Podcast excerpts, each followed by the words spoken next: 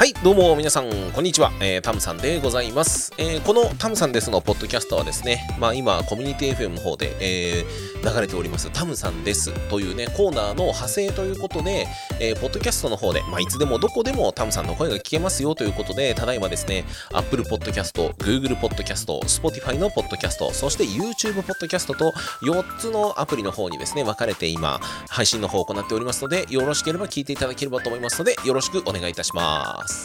はい、えー、そもそもですね、まあ、タムさんのことを何も知らないよという人もね、聞いていただいているかもしれません。私、タムさんですね、今、文房具系ラジオ YouTuber として、まあ、ある意味、愛知県の中で地域密着のしている YouTuber として頑張ってはいるんですけども、まあ、その中で、まあ、私ですね、今、コミュニティ FM の方で、えー、ラジオのコーナーを持たせていただいておりますので、まあ、そのスキルを活かして、まあ、皆様にね、こう、ラジオをお届けできればというところでお話ししていくようなポッドキャストでございます。一応ですね、私の中でいろいろと構成の方は考えておりまして、まあ、必ずですね、その文房具のお話は必ず1回はしましょうということで、このポッドキャストの中で、まあ、今タイトルにも出てると思うんですけども、まあ、そちらの文房具の方をご紹介し、えー、そしてですね、中盤では、えー、まあ、ちょっと多分そのあたりでは BGM とか変わってくると思うんですけども、そこでは、えー、今日は何の日ということでね、え本日は2月の6日火曜日ということで、えまあ多分、おそらく私の X を見られている方は、スーパー残業の後にお前やってんのかというふうにね、思っていらっしゃる方もいるかもしれませんが、まあそんなような感じでやっていく、えー、ポッドキャストでございますので、えー、まあよろしければね、聞いていただければと思います。まあ、最近ですね、ポッドキャストをやっていて、まあ、僕もですね、結構あの、アップルの方から通知が来たりとかしてね、あの、結構ホットですよ、ホットみたいなこと書かれてるんで、ああ、これはね、自分いいんじゃないかなと思ってね、ちょっとこれ継続してやっぱ続けていきたいなっていう感じでして、まあ今ですね、いつといつにアップしますよっていうのはね、特に明言はしてないんですけども、できれば週2回以上は更新したいなと思って、えー、今ね、頑張ってやってますので、えー、よろしければ、あそちらの方も聞いていただけると嬉しいと思いますので、よろしくお願いいたします。はい、えー、それではですね、まあ、最初は雑談から入ろうかなと思ったんですけど、どうですか？皆さん最近。もう、なんでしょう、2024年に入って、もう1ヶ月過ぎてるわけですよ。もうあっという間じゃないですか、1月って。まあ多分ね、こう、年末年始休みの方とかもいたりとかして、大体成人の日ぐらいまではね、結構、なんでしょう、こう年末年始休みを引っ張ってらっしゃる方もね、いらっしゃるとは思うので、結構実質ね、1月って働いてる期間とか考えると、まあ実は多分本当にね、結構短かったりとかするので、まあそこまでね、1月ってね、なんかこう、疲れたな、なんか大変な1月だったなっていう思うのはね、多分、あんまり思わなくなったかなっていうのは思います。あの、ありますよね、本当に。まあでもそんな感じでやっていくと、どうなんでしょう。なんかこの2024年もどんな1年になるのかななんてね、思いながらね、今もうすでに1ヶ月が経過してしまったわけですけども。まあでもね、僕の中では今年はちょっと変革期かなというふうには思ってまして、もちろんね、今の活動を続けていくっていうことも大事だと思いますし、まあそれでやっぱり、あの、いろいろとね、やっぱり自分の中で、うん、これはどうかなとかね、いろいろこう、なんて言うんでしょう、こう、あの、昔ね、あの、原田泰造さんが、あの、なんでしたっけ、水中だったっけ、えー、湾内か、湾内のところでやってたんですけど、いるしもの、いらないものっていうのね、こう、なんか分ける、なんか、そういうコントがあって、なんかそれの時に、うん、これは今の僕には必要かな、これはちょっともうやめたいかなとかね、そういうものも出てくると思うので、まあそういうものをね、しっかりと自分の中で分けた上で、ちゃんとね、やっていく活動をね、ちょっと厳選していかないとなっていうふうには考えてまして、じゃないとね、僕昔からすごい言われるんですよ。お前、器用貧乏だよなって何でもやるもんなみたいなこと言われるんですけど、それってある意味嬉しい反面、めちゃめちゃ悔しいことでもあるんですよ。一つのこと極められてないっていうところがあるのでね。まあ今ね、僕の中でもいろんな活動してますけども、まあ後にいろいろ発表していくとは思いますので、まあそちらの方もね、いろいろと随時見ていただければいいなと思います。あの、一つね、お知らせとしては、この2月の、まあ、上旬か中旬までには、あの自分のね、ホームページの方を今作成しておりまして、まあそちらのホームページが出来上がったら、まあ随時ブログを載せていったりだとか、みんなで交流できるね、えー、場を設けたりとかしたいなと思ってますので、えー、ぜひね、そちらの方もまたお知らせの方、えー、X の方からですね、確認していただけると良いかなというふうに思います。さあ、皆さん切り替えていきましょう。ここからですね、文房具のお話に入りたいと思います。えー、本日はですね、私、えー、ここね、何回かのポッドキャストをつなげてね、企画をやっていきたいなというふうに考えてまして、今回の企画ね、こちらの企画をやっていこうと思います。木でできた木軸ペンブームになぞらって木軸ペンの魅力を語っていきます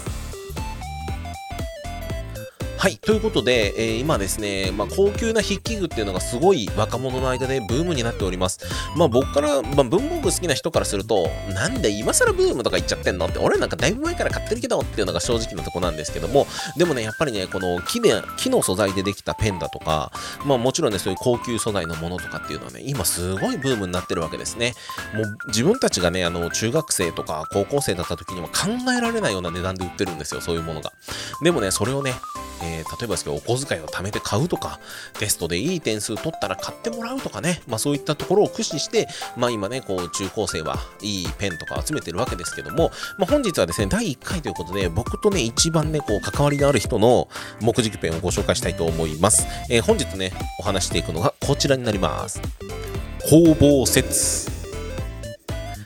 はい、えー、本日はですね、工房設についてお話をしていこうと思います。あのー、ね、実際に今あの作っていらっしゃる職人さんがね、中田さんという方なんですけども、まあ、その方とね、僕もね、あのちょっと個人的にいろいろと、あのー、まあ、なんかこうね、えー、やり取りすることがあるので、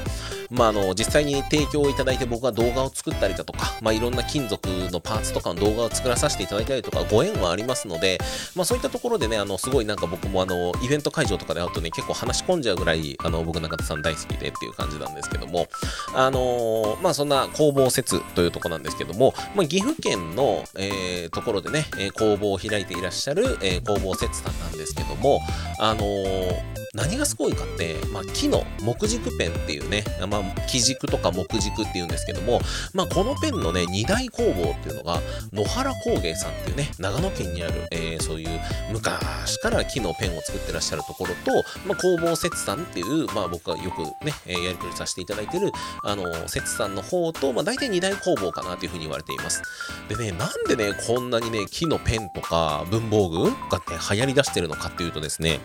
まあ、やっぱりね、自然を使っている素材っていうものは、もう本当に微妙な木目の違いから、やっぱりこう、色の発色具合だとか、使用している環境とかによっては、やっぱりね、あの、経年変化っていうものを起こしてくるんですよね。そうすると、例えば、同じ木材、えー、桜とかね、例えば、欅とか、そういったようなね、木材をね、用意どんで使い始めるんですよ。同じ人が、同じだけど違う友達同士とかで。同じ木をわざと買って使い始めるんですけど、その子がどれだけ使ってたかとか、あとはどんな環境に置いていたか、ちゃんとお手入れはしてましたかとか、そういった状況によって木ってやっぱりね、表情が変化してくるんですよ。そうするとですね、自分だけが使ってきた、こうなんだろう、印が残るという部分で、すごいね、あのー、そういうペンがね、ブームになってるんですね。唯一無二の自分だけの一点物が欲しいというようなね、感覚がね、今若い子にはすごい芽生えてるようです。なので今、野原工芸さんとか、まあ、あとは本当工房節さん、まあ、野原工芸さんについてはね、次回今度詳しく深掘りしていこうかなと思うんですけども、まあ、このね、工房節さんもね、本当に、あのー爆発しましたね、本当に。まあもちろんね、公募切算広めたのはもちろんシーサーさんだろうっていうふうにね、僕もね、異論はありませんが、YouTube に先に出したのは僕なんでね、そこだけはね、あの、ちょっと覚えておいてほしいなと思います。まあ、かれこれ僕もね、そんなシーサーさんの動画を見て工房説を知ったわけじゃなくて、もともと取扱い店だったペンズアレイ竹内さんっていうね、僕はよく行く岡崎市のあの文房具屋さんなんですけども、そこにね、もう本当に前から並んでた、5、6年前から並んでたんですよ。でね、その時から買って使ってたものですから、あ、やっと今になってブームになったの？っていう感じで、で、もっと言うと、まあ、いや、野原工芸の話今しちゃったらダメなので、まあ、あの、そういった形でいろんなね、えー、まあ、本当に、えー、シャープペンシルから、えー、ボールペン、あとは、まあ、今、マルチペンもね、今出てきて、マルチペンってあの、多機能ペンシルって呼ばれるものですね。まあ、そういったもの出てきてますし、本当にね、イベント限定で、えっ、ー、と、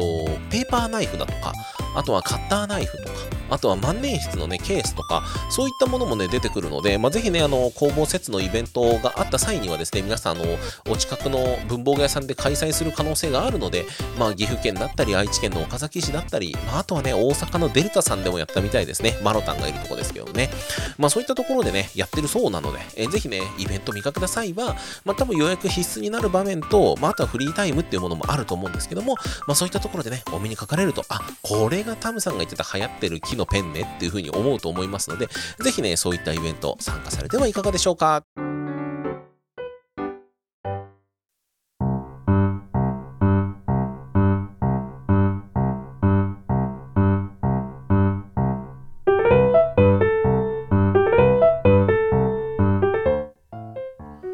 はい改めまして、こんにちは。文房具ッドチャンネル、えー、そして文房具系ラジオ YouTuber のタムさんでございます。えー、本日もですね、2月の6日火曜日ということで、まあ、深夜のお届けとはなっておりますけども、まあ、本日のですね、ポッドキャストの方をやっていきたいと思います。はい、ということで、えー、このね、中間部分に参りました、まあ、いわゆる後半というところなんですけども、こちらではですね、あの多分昔から僕のポッドキャストとかラジオ配信聞いてる方は、あ、またこのコーナーやってんやん、お前っていうか、このコーナーやってネタに困らんねんっていうところで、あの、このコーナーね、やらせていただこうと思います。えー、このコーナー、行きましょう。今日は、何の日？はい。ということで、えー、このコーナーやってまいりました。今日は何の日でございます？えー、本日はですね、2月の6日ということで、まあ、そのね、今日は何の日というのをね、やっていこうと思います。えー、このコーナーね、あのごめんなさい、笑ってしまって申し訳ないんですけども、本当にね、ネタに困らないんですよ。毎日毎日何かの日があるので、何かのね、記念日がない日なんてね、正直ってね、ありえないんですよ。あの、最悪ね、誰かの誕生日だ、イエーイでね、いいんじゃないですかって感じなんですけども、まあでもね、そういった感じで記念日の方ですね、え制定されてますので、えー、今日のですね、いくつかあります記念日をですね、お話ししていこうと思います。えっ、ー、とね、一つはね、多分ね、これね、コンプラに引っかかるようなね、日なので、えー、これはね、ちょっと僕はやめときます。はい。えー、ということで、えー、今日は2月3日、こんな日がノミネートされております。海苔の日、抹茶の日、ブログの日、はい、ということで、本日はですね、3つの日がノミネートされてます。海苔の日、抹茶の日、ブログの日ということで、まあ、この3つからね、1つのお話に絞ってお話をしていこうかなと思ったんですけど、絞るのもったいないなっていうことで、まあ、それぞれのことについてお話ししていこうかなっていうふうに思います。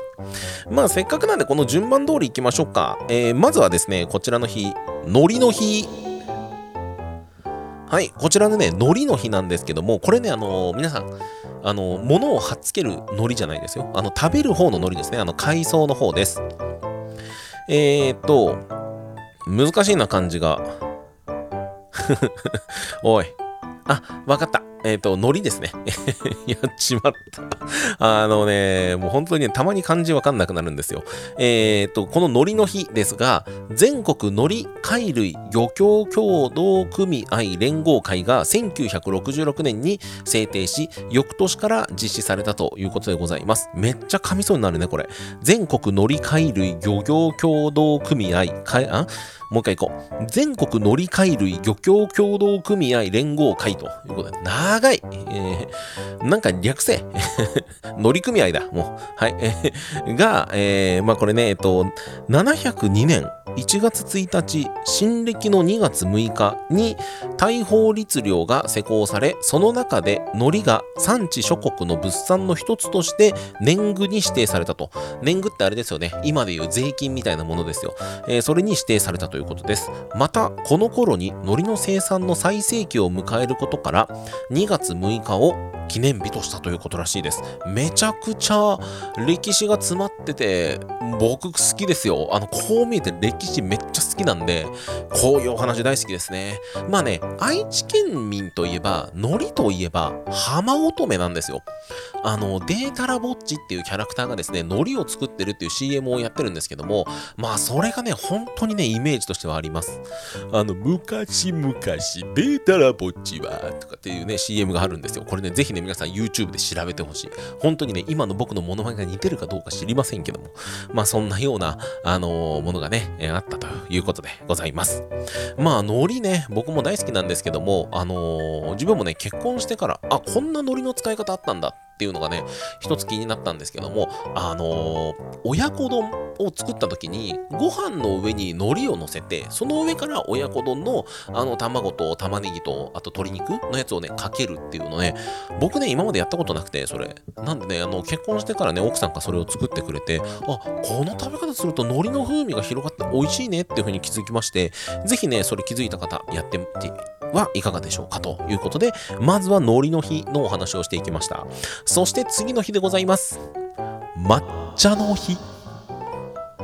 はい、抹茶の日でござい。ます。こちらはですね、愛知県の西尾市、えー、お、えー、な、これ、茶業、作業、作業振興協議会、もう読みにくい。うん。まあ読みにくい。えー、お茶会ね、お茶、お茶協議会が西お茶創業120年を記念して制定。茶道で釜をかけて湯を沸かす道具、風呂から2と6が風呂の語呂合わせで抹茶の日となったそうです。もう今どうですか？もう愛知県のね、人だったらね、西尾はお茶でしょうっていうことでね、なんかギネス記録とかもいろいろ出されてますし、まあそういったところではね、結構この西尾市の抹茶っていうのはね、一つの、あの、なんて言うんでしょう、愛知県としては本当になんか、まあなんだろう、有名な産業の一つですよね。まあでもどうでしょう今の時代皆さん抹茶で何か自分に関わりあるかなって言ったらやっぱりスターバックスとかカフェで出てくる抹茶クリームフラペチーノとかそういうのじゃないですか僕もねすごくその辺あのー、なんでしょうねうちの奥さんが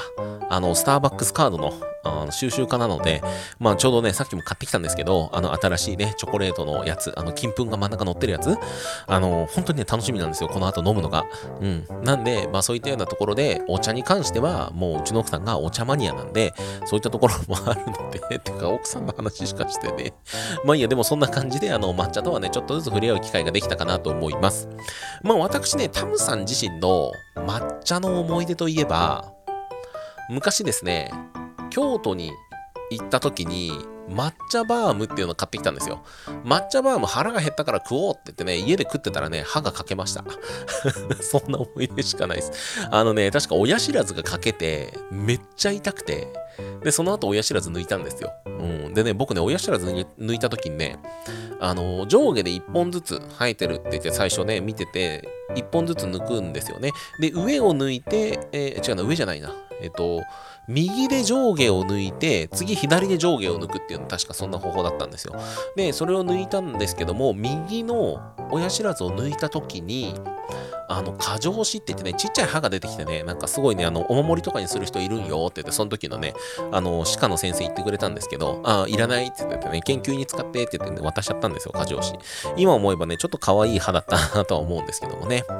なんかそれ以外にもですね、お茶の日っていっぱいあるみたいなんで、またお茶の日が当たったら、そのお話をしていこうと思います。一番近いね、お茶の日はね、6月1日の麦茶の日がね、次当たりそうなんで、6月まで待ってくださいね。はい。それまで続けますか？からね。絶対聞いてくださいね、皆さんね。はい。ということで、3つ目の日いきまーす。アムロいきまーす。みたいなね。ブログの日。はい、えー、こちらはですね、ブログですね、えー、まあ、パソコンで書くような日記みたいなものですよ。えー、サイバーエージェントが制定しました。えー、ブログということで、2と6の語呂合わせでブログの日となりました。えー、まあ、サイバーエージェントさんね、えー、なんでしょう、えー、自称プロサーファーでしたっけ？あ、違う違う、それは違うな。自称プロサーファーじゃなくてなんだっけ？ハイパーメディアマルチクリエイターだった？ハイパーマルチメディアクリエイターだった？なんかちょっとね、あんま覚えてませんね。うん、なんかそんなような人いましたよね。全然僕覚えてませんけども。はい。なんか、あのー、まあ、といったらそんな感じですね。まあ、ブログといえば、本当に僕の中ではタイムリーなネタでございます。何がタイムリーかって、あの、自分がね、今ホームページ作ろうとしてるんですよ。文房グッド通信っていう、あの、ブログを今立ち上げようとしてて、えー、いろんなね、あの、貸しサーバーのサイトを借りて、HTML コードで書いてるるんですよ、今。あのそんなこともね、できるので、えー、まあいろいろね、やってます。なんで、またね、あの、ホームページできたら、皆さんにお知らせするんで、待っててください。本当に。今頑張ってますから、本当にね。えー、というような感じで、えー、よろしくお願いいたします。ということで、本日は2月の6日、あということで、えー、3つの日についてお話しさせていただきました。海苔の日、抹茶の日、えー、そしてブログの日ということで3つの日やりました。えー、2月の6日が誕生日の方、おめでとうございますということで、えー、毎日が誰かの誕生日であり、何かの記念日であるというところが、あこの今日は何の日のいいところでございますので、まあ、ぜひね、え次回の今日は何の日もお楽しみにしてください。あとですね、えまあ、こちら X の方でも構わないんですけども、自分の誕生日の日、やってくれっていう人いたらね、あの、ぜひね、連絡ください。そしたらね、あの、ツイッターの、えー、フォロワーさん、まるさんが、本日お誕生日だそうです。パフパフパフーみたいなね、のはね、やりますからね。えー、ぜひね、あの、そういうの、ご要望ある方は言っていただければ嬉しいと思いますので、よろしくお願いいたします。それでは、今日は何の日？終了。